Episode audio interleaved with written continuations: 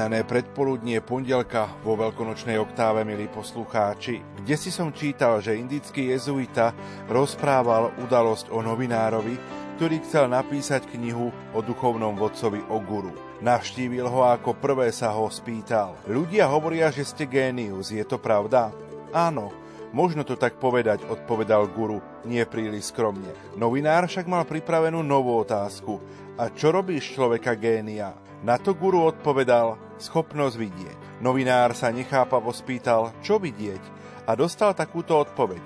Vidieť motýla v húsenici, orla vo vajíčku, sveca v egoistovi. Vidieť to robí človeka géniom, géniom lásky, pretože najlepšie vidíme láskou. Profesor zakladateľ spoločenstiev pre postihnutých Jean Vanier to vyjadril slovami. Milovať znamená ukázať druhému jeho vlastnú krásu.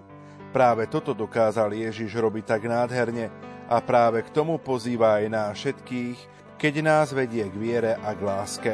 Vitajte pri počúvaní relácie On prvý miloval nás. Špirituál v kniazskom seminári biskupa Jána Vojtašáka v Spiskom podhradí Martin Majda rozoberal počas pôstneho obdobia témy Božie milosrdenstvo Ježišove rany, celý tvoj a Božie milosrdenstvo vo sviatosti zmierenia.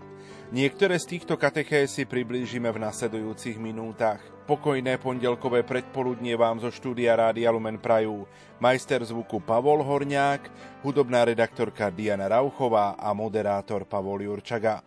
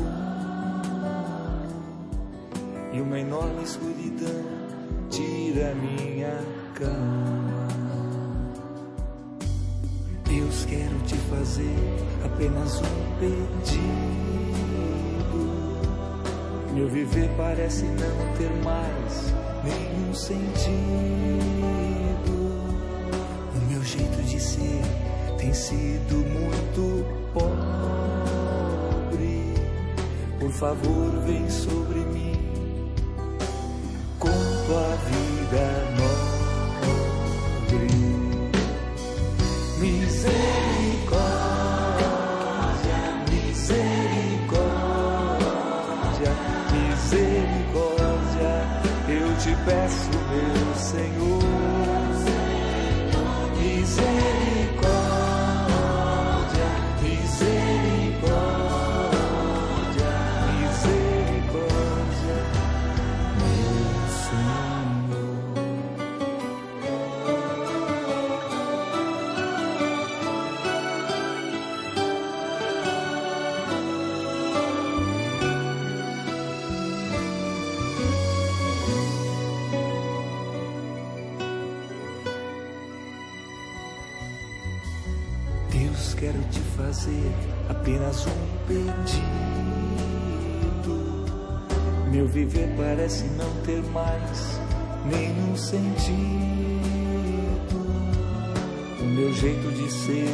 Tem sido muito pobre.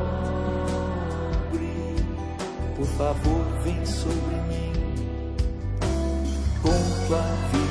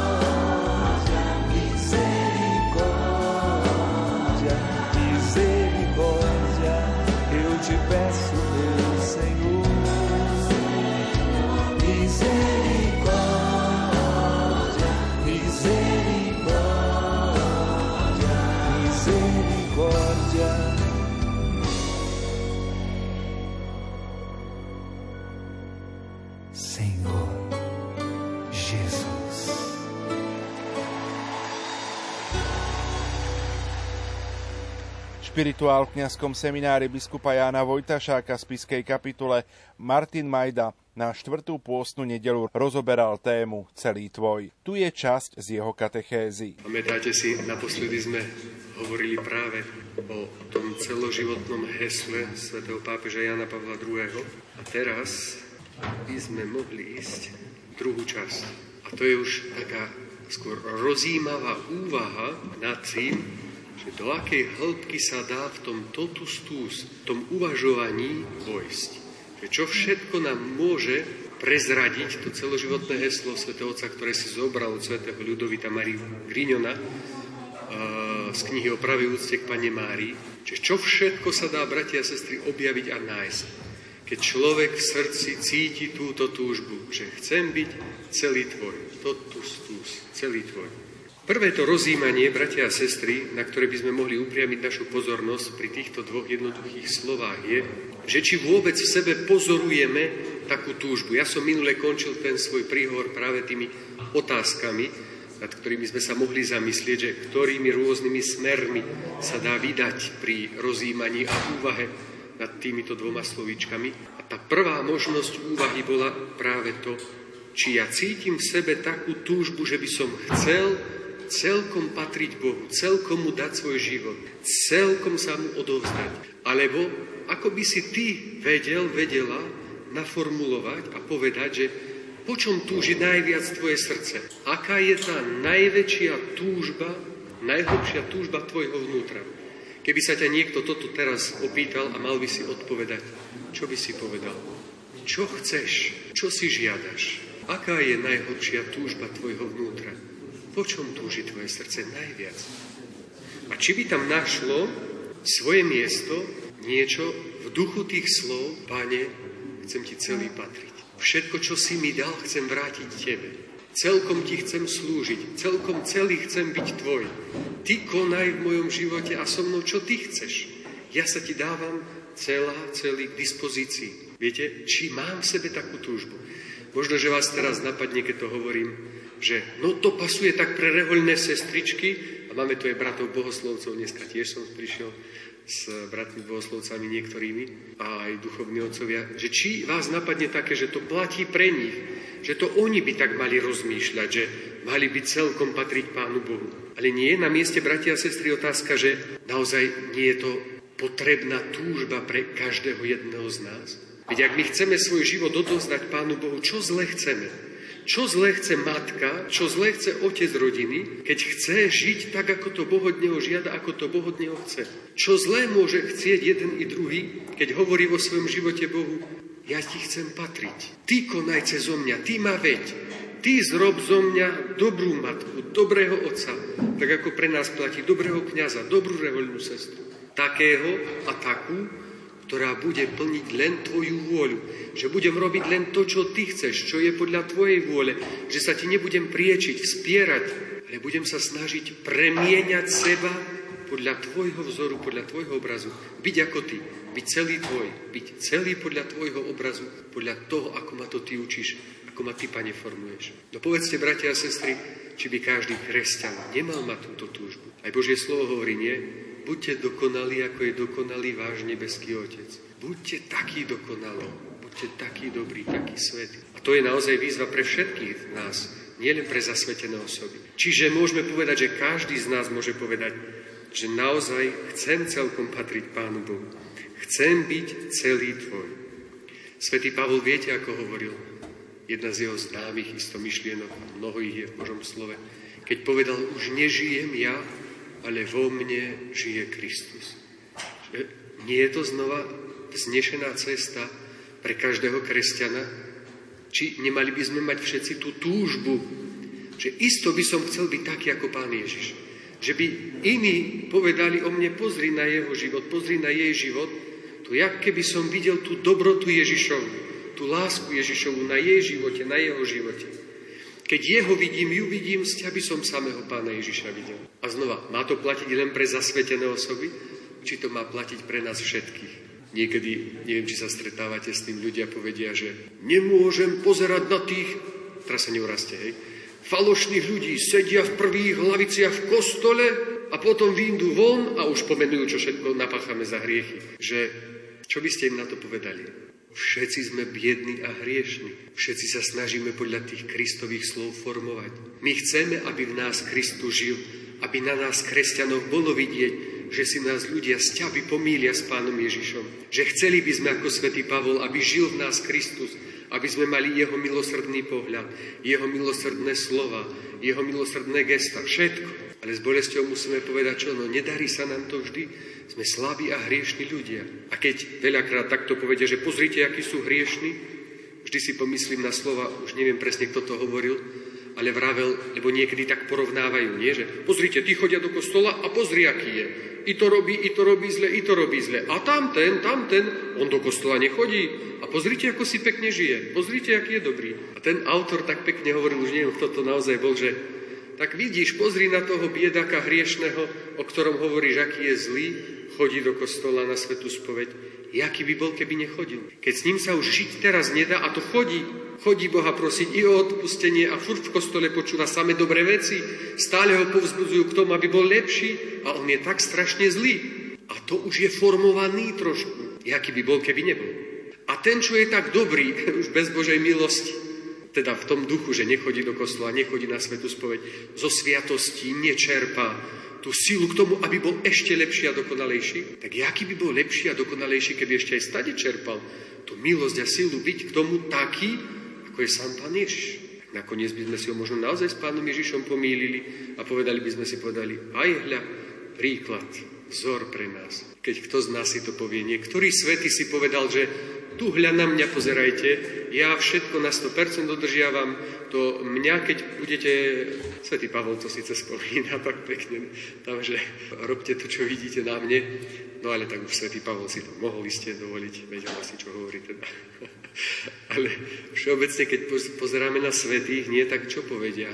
Že sú veľkí hriešnici. Je svätý Pavol hovorí, že veľký hriešnik prvý. A potrebuje, aj potreboval, každý z nás potrebuje Božiu milosť na to, aby sme sa menili a premieniali podľa Ježišovho vzoru. Čiže tá prvá otázka, bratia a sestry, by mala smerovať naozaj k tomu, či sú v mojom srdci takéto túžby, či mu chcem celkom patriť. Ešte spomeniem na okraj napríklad takú svetú sestru Faustínu. Viete, ten nápis na obraze Božieho milosrdenstva, ktorý tu iste niekde je. To Ježišu dôverujem ti, jak mu ona naozaj dôverovala. To bola jej túžba. To bola jej snaha vyjadriť to, čo jej Pán Ježiš zjavil. A v jej živote sa to potom uživotňovalo. Tiež tá úplná odovzdanosť do Božích rúk, že mu chce celkom patriť. Alebo zaujímavé je, Svetá Bakita, o nej ste tiež iste počuli, to je tá africká černoška, ktorá bola otrokyňou a potom vstúpila do rehole. A ona tiež hovorila, že dávam všetko môjmu majstrovi. To je znova tak podobná tá túžba, len inými slovami vyjadrená, že chce celkom patriť Bohu. Alebo kňaz Dolindo, o ktorom možno tiež ste teraz neraz počuli, ešte síce nie ani blahorečený, ani svetorečený, ale jeho tá známa novena odovzdanosti Ježišu, ty sa postaraj. Znova je tam vidieť stále tie myšlienky úplnej dôvery, úplnej odovzdanosti, tej túžby dať celý život Ježišovi do rúk. Alebo svätý kardinál John Henry Newman, počúvajte, ako nádhernú modlitbu sa modlil, aké on mal túžby. Prenikni, Pane, celé moje bytie tak dokonale, tak úplne, aby môj život bol len žiarou toho Tvojho. Vyžaruj zo mňa, buď vo mne tak, aby každá duša, s ktorou sa stretnem, pocítila Tvoju prítomnosť v mojej duši. Keď pozrú na mňa, nech vidia Teba. Vidíte, aká obdivuhodná túžba. To, tých pár svetých som len preto na okraj spomenul, bratia a sestry, že by sme videli, že po čom oni túžili. Tiež vedomí si svojich nedostatkov, slabosti a hriešnosti, ale túžili celkom sa pripodobniť Kristovi, celkom mu odovzdať svoj život, celým svojim životom mu prejavovať svoju dôveru, aj keď to nie vždy iste bolo v ich životoch ľahké. Preto znova, ako by si ty naformuloval svoju najhlbšiu túžbu? Po čom túži tvoje srdce? Súvisí to nejako s tými myšlienkami, o ktorých teraz hovoríme, že by sme túžili takto celkom naozaj patriť Pánu Bohu, celkom mu dôverovať, celkom mu odovzdať svoj život v dôvere a celkom, celkom sa podľa jeho vzoru a učenia premieňať, formovať a kresať vo svojom vnútri. Ako prebudiť, bratia a sestry, vôbec v sebe túto túžbu? Kedy ona v nás bude rásť? Kedy budeme schopní Bohu povedať, že celkom ti dôverujem? Keď pochopíme, kto On je a čo nám On chce dať a čo nám On chce vziať.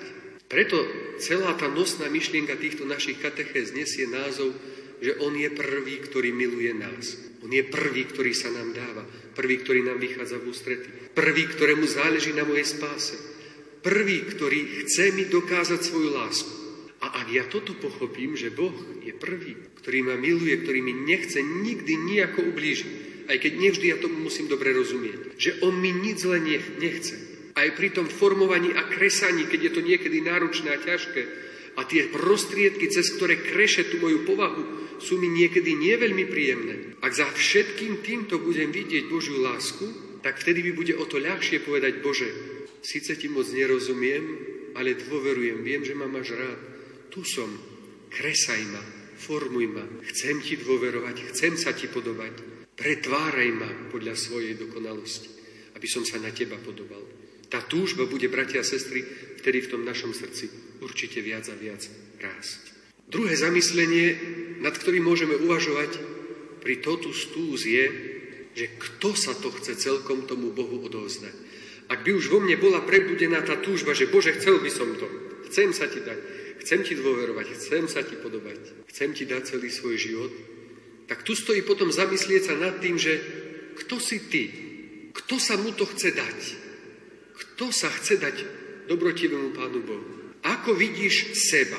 Kto si v tvojich vlastných očiach? Keby si sa mal sám tak zhodnotiť pred Božou tvárou, čo by si Bohu o sebe povedal? Kto si?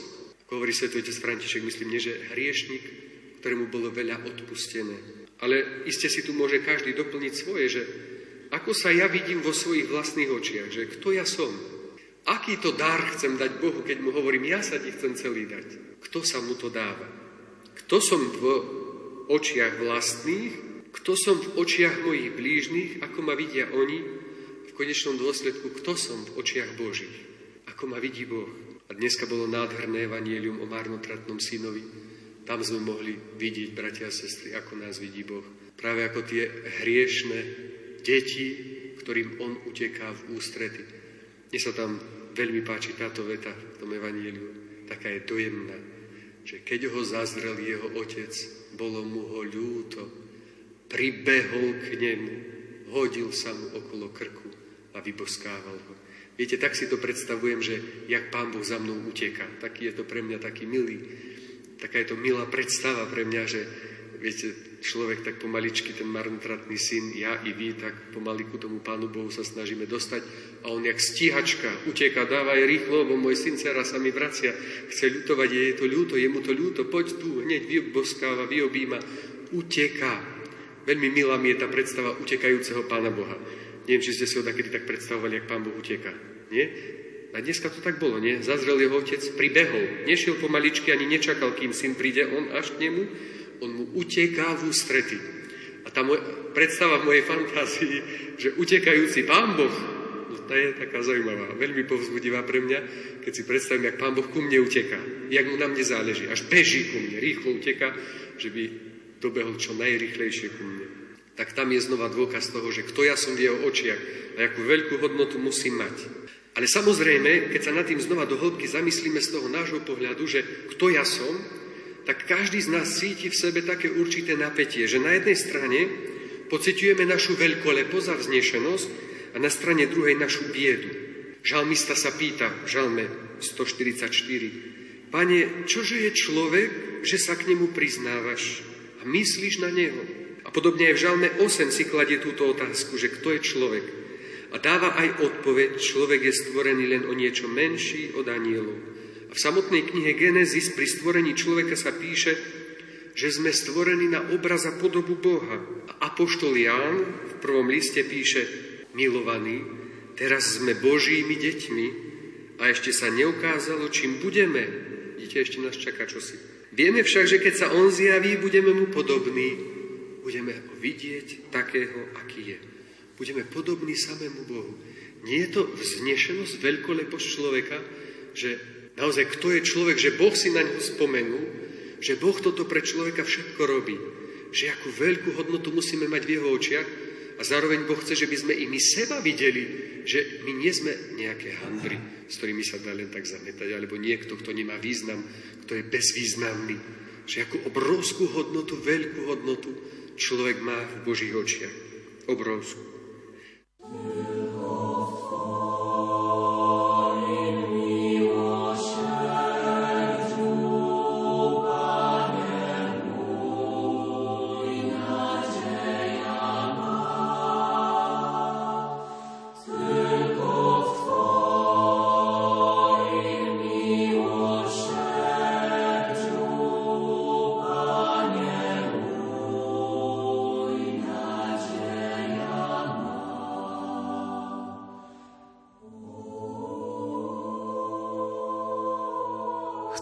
głosić Twą wielkość, Boże mój Królu, i błogosławić imię Twe zawsze i na wieki. Każdego dnia będę Cię błogosławił i na wieki wysławiał Twe imię.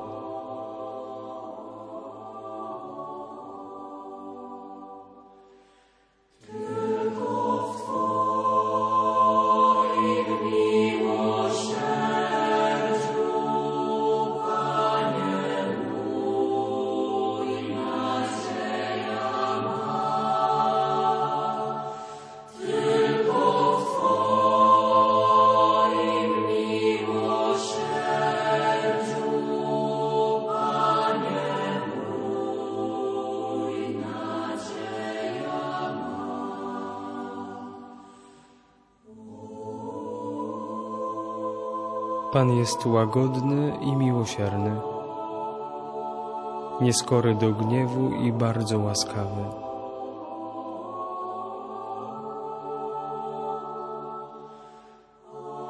Pan jest dobry dla wszystkich i Jego miłosierdzie ogarnia wszystkie Jego dzieła.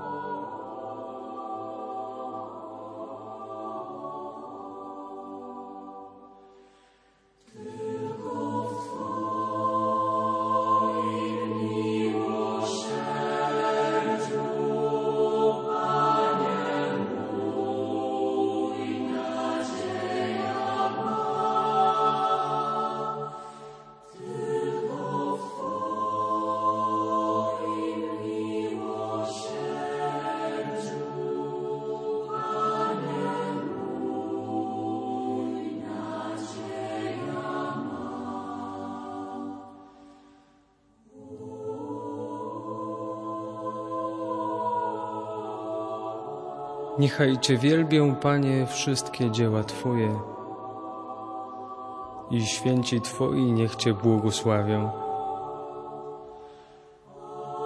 Niech mówią o chwale Twojego Królestwa i niech głoszą Twoją potęgę.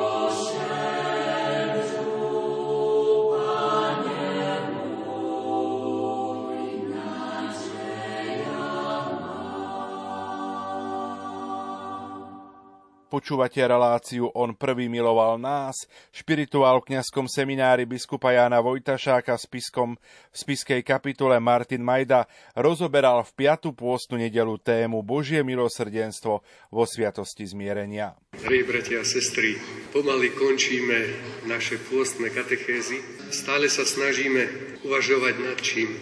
Nad tým, čo je nosnou témou našich zamyslení. Že Ježiš je prvý, ktorý miluje nás že Pána Boha v láske nepredbehneme nikdy a nikto. Vždy je to On prvý, ktorý miluje nás. Aj dnešná téma Sviato zmierenia, Sveta spoveď, Božie milosrdenstvo, no o čom inom môže svedčiť bratia a sestry, ak nie práve o tom, že naozaj Boh je prvý, ktorý nám chce odpustiť. Neviem, či ste sa niekedy nad tým zamysleli takto, čo sa týka môjho postoju ku sviatosti zmierenia, ku svetej spovedi. My máme zväčša ťarchu ísť na svetú spoveď pre rôzne okolnosti. Ale pozreli sme sa niekedy na to tak, že Boh tebe i mne dovolil prísť že ty môžeš prísť mu povedať svoje hriechy, popýtať ho o odpustenie a on ti povedal, že ti to odpustí.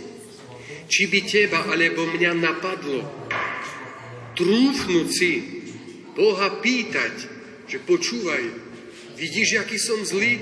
No o, tak, odpust mi. Tak by klepol presne tak, jak sudcovská palica. Nie, ale v žiadnom prípade. Viete, že kde by sme my nabrali toľko trúfalosti, vedomí si svojich hriechov, že by sme sa dožadovali takého práva, že Bože, ty mi musíš odpustiť, veď ja ti poviem tie svoje hriechy, aj tu ľútosť ti poviem. Preto hovorím, že aj tu je, bratia a sestry, vidieť, že Boh je prvý, aj v tu. On nás predbieha, keď tebe i mne povie, dovolujem ti prísť, môžeš prísť, popýtať o odpustenie a uistuje ma, že mi odpustí. Uistuje ma, že mi moje hriechy odpustí, ak ich ľutujem a túžim ich napraviť. Preto, bratia a sestry, aj keď uvažujeme a rozímame nad Božím milosrdenstvom, Božou dobrotou, vo Svetej spovedi, aj tu na nás Pán Boh predbehuje. To nie my sme prví, ktorí ideme a Pán Boh by mal byť rád, že nám sa uráčilo ísť na tú spoveď. Ale Boh mi dovoluje prísť na svetú spoveď a uistuje ma, že mi hriechy odpustí. Naozaj, kde by som si ja trúfal Boha pýtať len tak, tak, že Boh nás uistuje, že nám odpustí. Viete, to je veľká vec. Preto to chcem hneď na začiatku povedať, lebo tam vidíme, že Boh je prvý. Ale tam je presne tá myšlienka, ktorú hovorím, ktorú chcem, že by sme si teda na začiatku uvedomili. Že Boh nám dovoluje prísť a uistuje nás. On prvý, že nám odpustí keď úprimne ľutujeme naše previnenia. Tie rady, ktoré by som vám chcel teraz ponúknuť na takú dobrú prípravu k dobrej svetej spovedi, aj teraz pred veľkonočnými sviatkami, väčšina z nich je od Don Boska, Salesiana, ktorý vieme, že vynikal práve tou starostlivosťou mladých a bol takým vychýreným spovedníkom. Učme sa od neho, čo on hovorí, čo nám on radí. Prvú z vecí, ktorú som sa u neho dočítal, hovoril, že kto sa zriedkavo spovedá, má dušu znetvorenú. A hovorí taký príklad, že keby sa umýval niekto len raz do roka, ako by vyzerala jeho tvár, ako by škaredo vyzeral, ako by páchol. A preto Dombosko radí častejšie sa spovedať, že nebra to tak, ako je to v cirkevnom prikázaní, že aspoň raz. Teda tam je to tak preto zvýraznené, to je, že aspoň, minimálne. Ale ten príklad Dombosko používa, že naozaj ako človek by vyzeral a vyzerá, ak ide naozaj len raz. To je také minimum. Málo by bolo, keby sme to, ale ja myslím zase vy, bratia a sestry, ktorí teraz toto počúvate, nepredpokladám, že by niekto z nás len tak, že si chcem splniť to cirkevné prikázanie, tak raz do roka pôjdem. Ale že sa snažíme ísť častejšie. Tiež dúfam, že nás neopantáva taká myšlienka, alebo také pokušenie zlého, že si povieme, na čo ja na tú spoveď pôjdem, veď stále som taký istý. Možno vás to kedy tak napadne, nie? Že no na čo ja na tú svetu spoveď pôjdem, keď po pár dňoch som zase tam, kde som bol. A keď niektorí takto hovoria, tak potom tak s úsmevom hovorím rád, že skúsme matematiku. Pozrite, koľko dní po Svetej spovedi ste lepší ako iné dni? Jeden, dva dní, tri dní? No dajme taký priemer, že tri dní, nie? Alebo dva, aby som nepreháňal. Dobre, tak dajme dva dní. Že po svetej spovedni som dva dní lepší, milší. Poznáte nie tie stavy, že boli ste na svetej spovedi, tak to vás rozčuli hneď o dve hodiny a vo vnútri prežívate niečo v takomto duchu. Tak by som ti povedal, alebo povedala, na spovedi som bol, musím sa ovládnuť. Viete, to je nádher, to je čnosť. To, že to trvá možno naozaj len tie dva dní, to je druhá vec. Ale nie je to paráda, že dva dní, a ak chodím každý mesiac na svetú spoveď, do mesiaca som dva dní lepší ako ostatných, no už podľa počtu kalendári, koľko ktorý mesiac má, ale ďalších 28, 29, 30 dní. Viete? A keď si to popočítate do roka krát 12, to máte 24 dní. Do roka, dobre som to vypočítal, dobre. 24 dní sme lepší. To je viac jak nula. A ten, kto ide raz do roka a je len dva dní potom lepší, to má furt len dva. Matematika nepustí. Preto je také vzácne ísť častejšie na svetu spoveď, lebo som si, bratia a sestry, istý, že po svetej spovedi, okrem toho, že cítime úľavu z odpustenia hriechov, my cítime aj tú silu na tie 2, 3, 4 či koľko dní, väčšiu vnútornú silu ovládať sa a byť lepší, že sveta spoved nás aj posilní do tých zápasov, ktoré nás čakajú. Preto je tak vážne a také dôležité ísť na svetú spoveď a neodkladať ju. Ďalej Dom Bosko hovorí, že ak chceme mať úžitok zo svetej spovede, nestačí sa len spovedať často, ale treba sa usilovať, aby sme sa nedopúšťali hriechu. Prečo? No lebo znova by bola chyba, keby som si povedal niečo v takomto duchu. Oj, to ja na spoveď budem chodiť aj každý týždeň a potom si budem hrešiť, spovedať, hrešiť, spovedať, hrešiť, spovedať. To nie je tak. To niektorí tak môžu myslieť, ale zle myslia, že oj, ako vám je dobre. Vy si pohrešíte, potom sa vyspovedáte a zase si ďalej hrešíte. Ale to nie takto Pán Boh myslel. To je takto. Ja sa snažím bojovať so svojimi slabosťami a s pokušeniami, ale nie vždy sa mi to podarí. Naozaj po niekoľkých dňoch som zase tam, kde som bol. Preto idem znova prosiť Boha o odpustenie a o novú silu, aby som mal ďalej silu bojovať so zlom. Nie, že si pohreším, pohreším a potom sa vyspovedám. A to je tiež jedno z pokušení zlého, neviem, či to niekedy znova nevnímame, že už keď sa mi blíži ten termín Svetej spovede, že chodím si na prvý piatok, tak si ešte poviem, no, tak nejdem ešte v pondelok, pôjdem v piatok, do piatka si ešte pohreším, tam porozčudujem, nemusím sa ovládať, nemusím sa ešte modliť, bo už potom, jak pôjdem na tú spoveď, už budem musieť zase pridať, budem musieť zabrať. No ale do piatku sa mi ešte nechce, tak počkam do toho piatku a už od piatku si začnem.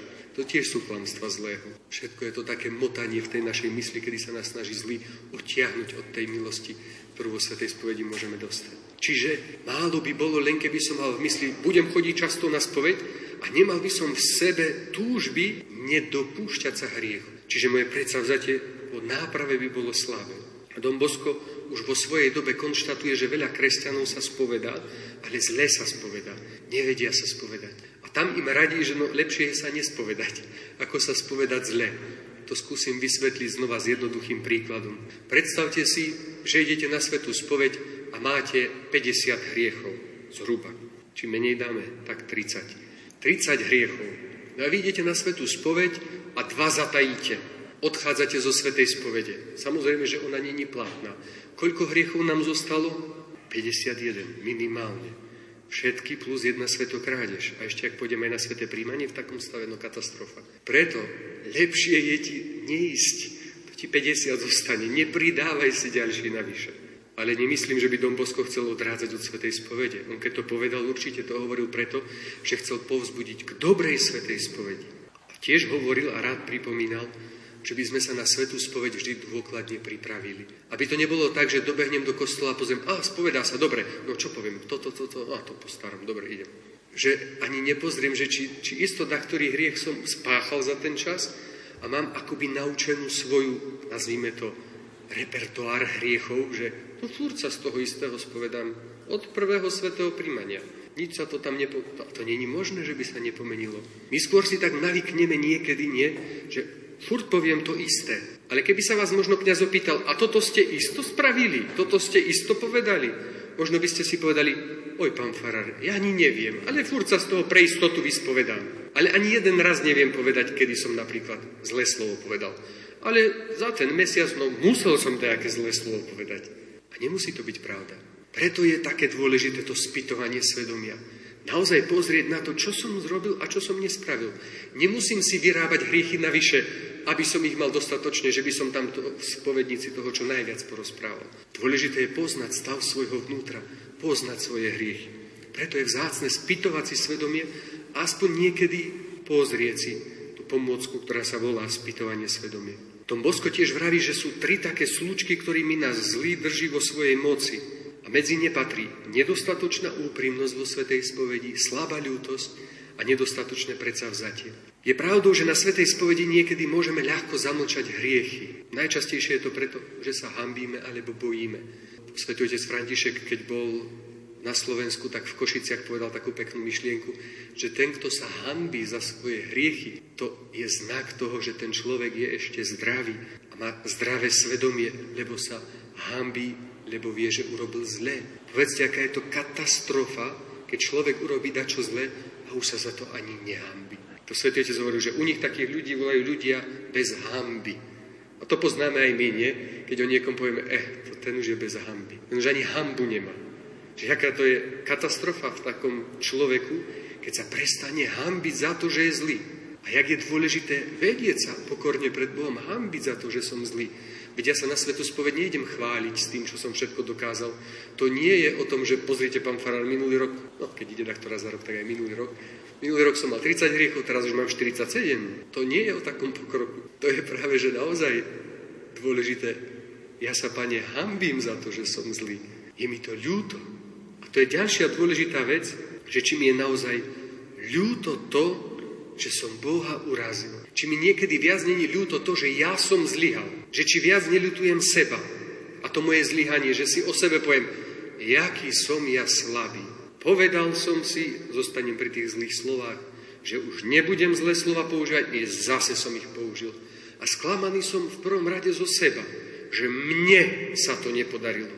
A koľko miesta tam má dobrotivý Pán Boh? Koľko miesta má pri tomto spytovaní svedomia, pri tých výčitkách a ľutosti, tá skutočnosť, že ale ja som Boha urazil, Boha neposlúchol.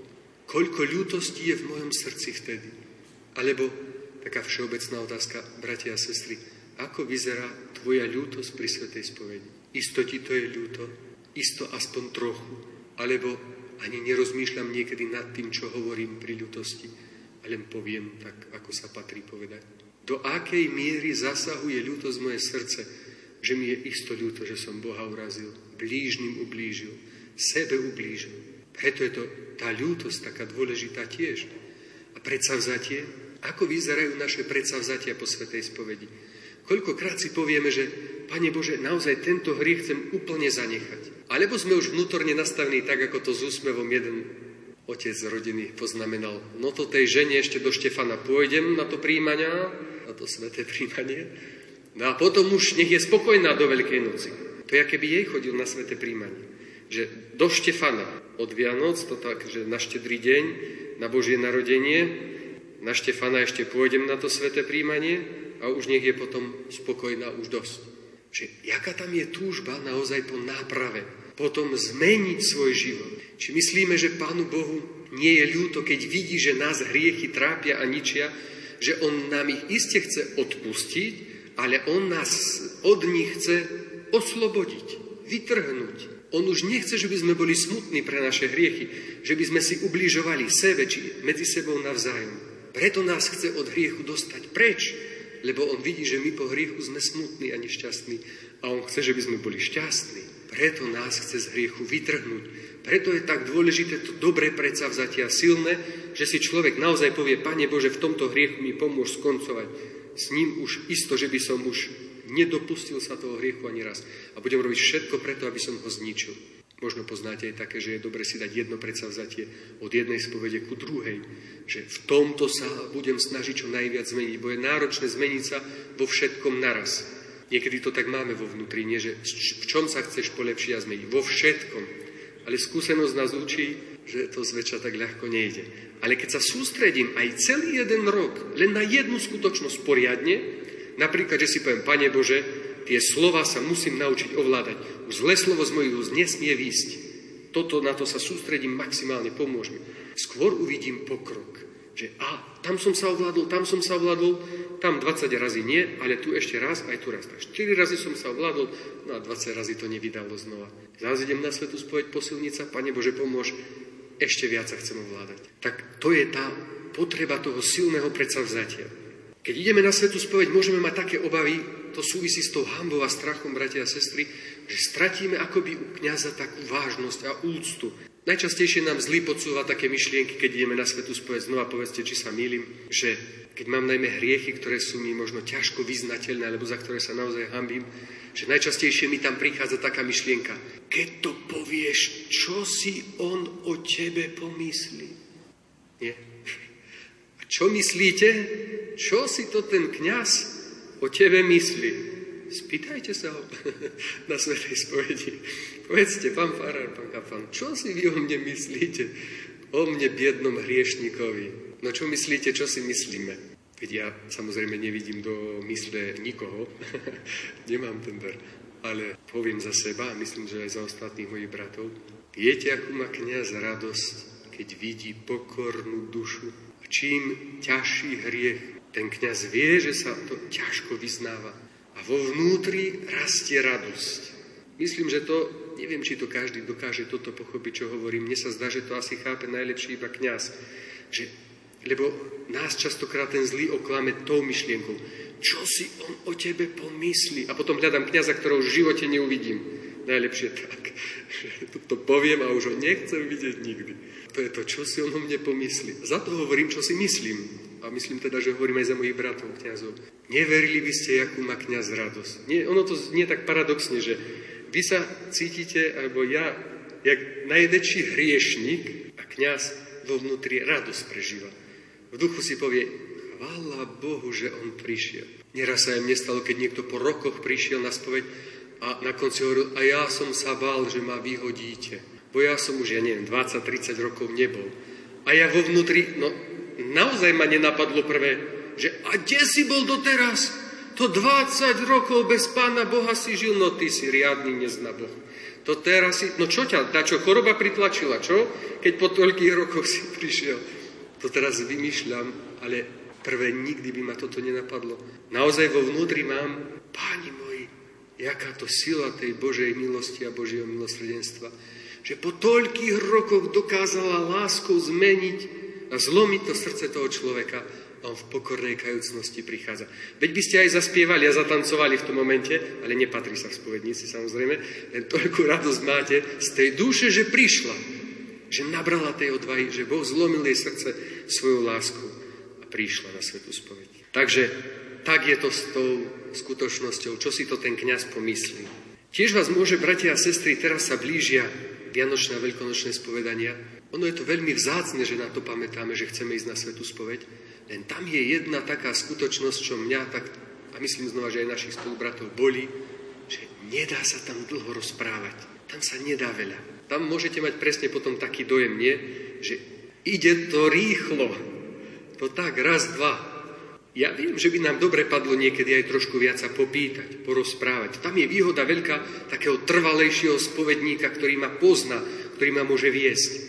Ale pri týchto veľkých svetých spovediach sa nedá čakať od kniaza, že by mohol veľa času venovať jednotlivým dušiam, ktoré prichádzajú. Ale tam je veľká výhoda v iné dni, tak ako je isto zaužívané, či prvé piatky, alebo možno aj keď sa spovedá v iné dni, mimo tých takých hromadných svetých spovedí, kedy toľko ľudí na svetú spoveď nečaká, že tam sa dá aj spýtať, aj dať čo povraviť. Ale ja o tých veľkých svetých spovediach chcem hlavne toto povedať, že aj tak tam obdivujem, viete čo, bratia a sestry, tú rýchlosť Božieho milosrdenstva.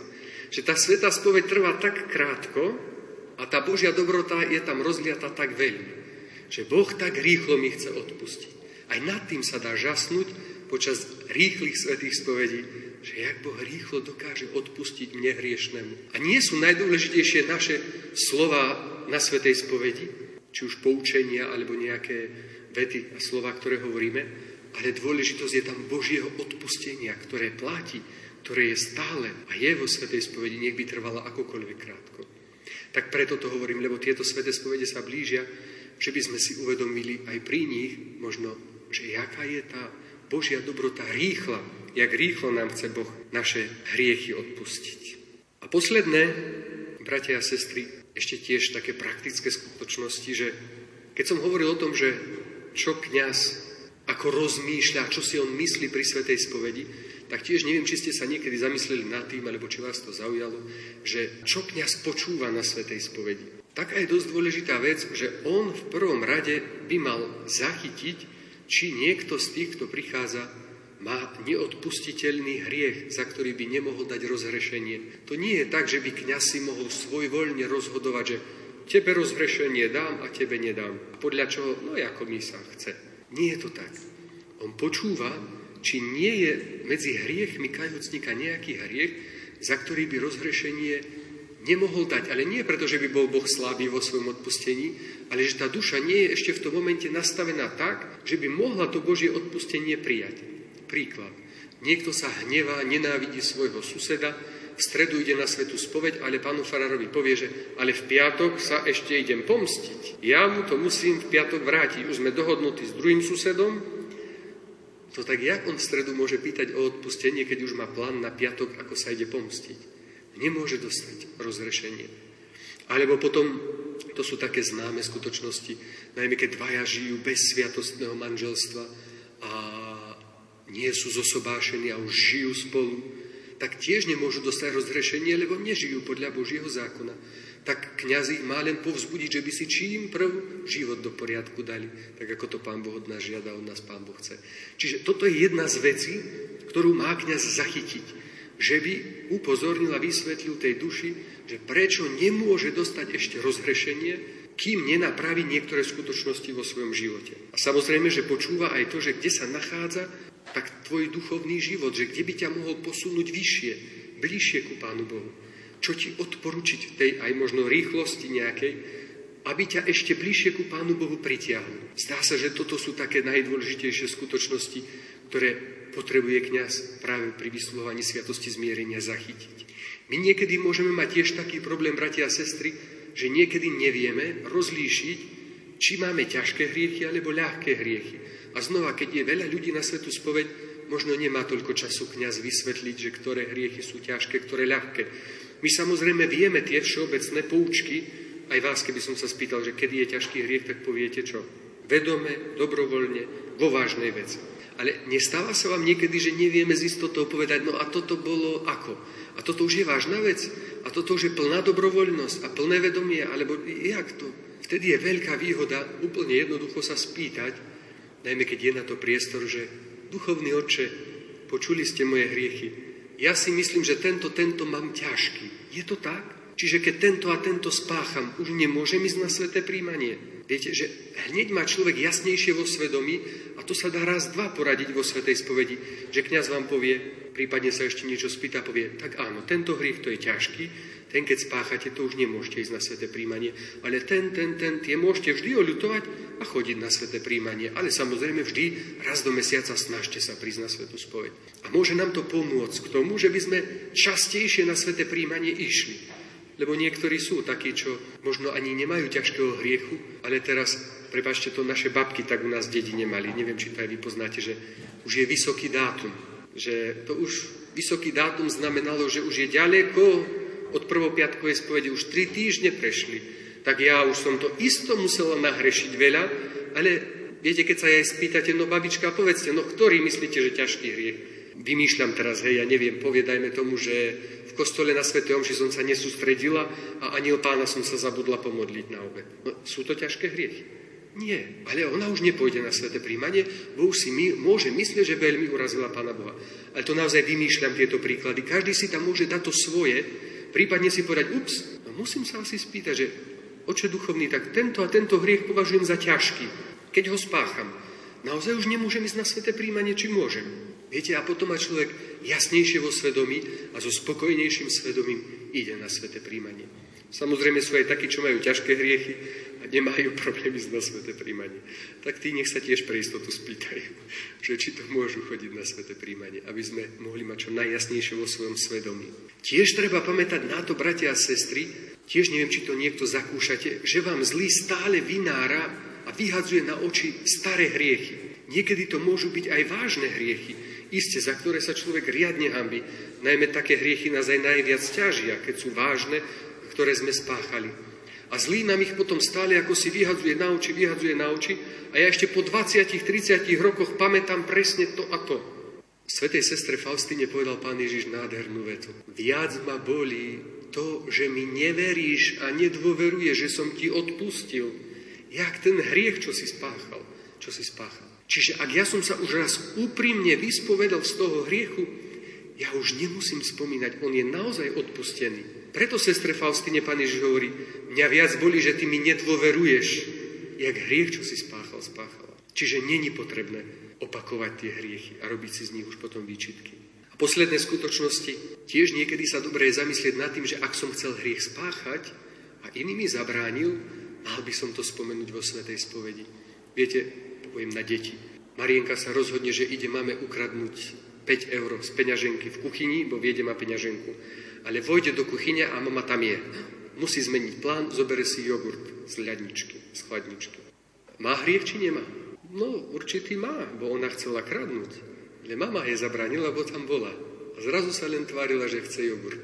Ale ona chcela kradnúť. Aj keď to vyšlo na prázdno, ale už bola rozhodnutá, chcela zobrať. Preto pre takú našu vnútornú a ešte dokonalejšiu formáciu a posvetenie, dobre je sa zamyslieť aj nad takýmito hriechmi, ktoré som chcel spáchať, že už som bol rozhodnutý, ale iní mi zabránili. A kedy je dobré aj toto pospomínať. Tiež neviem, či vás niekedy trápi opovážlivé spoliehanie na Božie milosrdenstvo. Mnohí sa obávajú, že keď ich pri hriechu napadne myšlienka, že a, vyspovedám sa, tak už majú výčitku, že sa opovážlivo spoliehajú na Božie milosrdenstvo. Nemusí to tak vždy celkom byť. Opovážlivé je naozaj drze spoliehanie sa na Božie milosrdenstvo. To keby sme uvažovali v takomto duchu. Ja, Pane Bože, si budem hrešiť, koľko chcem. Do toho sa mi ty nestaraj, nemiešaj. Ty si povedal, že budeš odpúšťať? Tak prosím, vedia ti ich na spovedi tie hriechy poviem. Tak odpúšťaj. To je drze, to je drze. Ale ak ja som slabý a spadnem do nejakého hriechu, napadne mi pritom, no, veď pôjdem na spoveď. Konečnom dôsledku je to celkom dobre, že mi napadne, že pôjdem na svetú spoveď, bo nemám kde inde ísť. Ja naozaj môžem už ísť len na svetú spoveď, poprosiť Boha o odpustenie. Je dobre, že nás nenapadnú iné, zúfale nejaké myšlienky, ale že nás napadne, pane, pôjdem na svetú spoveď, prosiť ťa znova o odpustenie a o posilu. A posledné, bratia a sestry, ešte pokušenia spomeniem. Neviem, či vás teda Takto. Mám istotu, že vás trápia, bo trápia aj mňa. Všetkých nás trápia pokušenia, ale či je potrebné z nich sa vyznávať vo Svetej spovedi? Či je potrebné hovoriť o pokušeniach vo Svetej spovedi? Sú pokušenia hriechom? Same o sebe nikdy. Žiadne pokušenie samo o sebe hriechom nie je. Čiže, keďže není hriechom, nutné a potrebné na Svetej spovedi vyjaviť pokušenia nie je. Ale svätý Jan Maria Vianej radí perfektnú vec, že je to veľmi užitočné pre duchovný rast, ak sa vyznávam aj z pokušení, ktoré na mňa doliehajú, hoci som ešte do hriechu neupadol. Znova vysvetlím na príklade jednoducho. Ak ma pokušenie napadne len raz za 5 rokov, to netreba sa veľmi s tým trápiť. Viete, ak by ma teraz napadlo, ja neviem, ukradnem vám orgán. Hej? Zoberieme si ku nám do seminára na, do. To je ako príklad. Ale hneď ho vyhodnotím, bo nikdy ma to nepokúšal. To ma len teraz napadlo ako príklad. Tak samozrejme, že nepôjdem na svetu spovedne, že viete, čo napadlo ma, že by som im ukradol ten orgán. Ale isto ma to napadlo, no je mi to ľúto. Ale to len raz ma napadlo. Vyhodím to z hlavy a ani ma to zajtra nenapadne. Tak to nemusím riešiť. Ale sú pokušenia, ktoré na nás doliehajú dennodenne. Príklad. S alkoholom napríklad. A furt ti bude chodiť po mysli Iď sa opiť, iď sa opiť, iď si vypiť, iď si vypiť a teda, a teda. No a to už dolieha na mňa dennodenne. A ja viem, že som v tom slavý a že ma to riadne láka a že ma to furt pokúša vyskúšať. Ako to je, keď je človek opitý? Alebo iné veci vyskúšať, vyskúšať a dennodenne to na mňa dolieha, tak vtedy je to celkom fajn spomenúť. Oče duchovný, furt ma to pokúša, že by som sa opil. No ale veď ja nechcem. No ale furt to mám v tej svojej mysli tu na tieto prípady svätý Jan Maria Vianej radi, že je to užitočné vyjaviť, lebo to pokušenie začne zoslabovať, až sa stráca. Ako by zlý zbadal, že aha, už objavil tie moje taktiky, už vidí, skadiaľ útočím, musím hľadať inú cestu. Tak preto hovorí svätý Jan Maria Vianej, užitočné je vyznať sa vtedy z pokušení, ktoré s veľkou ťažobou a ťarchou na nás doliehajú, aby to oslabilo ich intenzitu a ich silu. Tak aspoň toľko, bratia a sestry, príkladov z tých rád Don Boska o Svetej spovedi, niektoré poprepletané tými rôznymi príkladmi. Verím, že nás to mohlo povzbudiť k tomu, že by sme sa dobre pripravili na Svetú spoveď a aby sme mali radosť z odpúšťajúcej milosrdnej Božej lásky vo Svetej spovedi, ktorá nás vábi a láka k sebe a sľubuje, že keď prídem, isto mi chce odpustiť, isto mi chce vliať novú silu aby som vládal bojovať so svojimi pokušeniami a nedostatkami, ktoré mám. Želám vám naozaj veľa Božích milostí, bratia a sestry, do blížiacich sa veľkonočných sviatkov i do celého života samozrejme, že by sme pamätali celý život na to, čo bola nosná téma týchto našich zamyslení katechéz. Boh je vždy prvý, ktorý miluje nás. On nás predbieha vo všetkom. Nikdy ho nepredbehneme. On vždy vychádza prvý nám v ústrety. Buďme mu za to vďační po celý náš život. Toľko dnešná relácia On prvý miloval nás. Požehnanú veľkonočnú oktávu vám zo štúdia Rádia Lumen Prajú. Majster zvuku Pavol Horňák, hudobná redaktorka Diana Rauchová moderátor Pavol Jurčaga.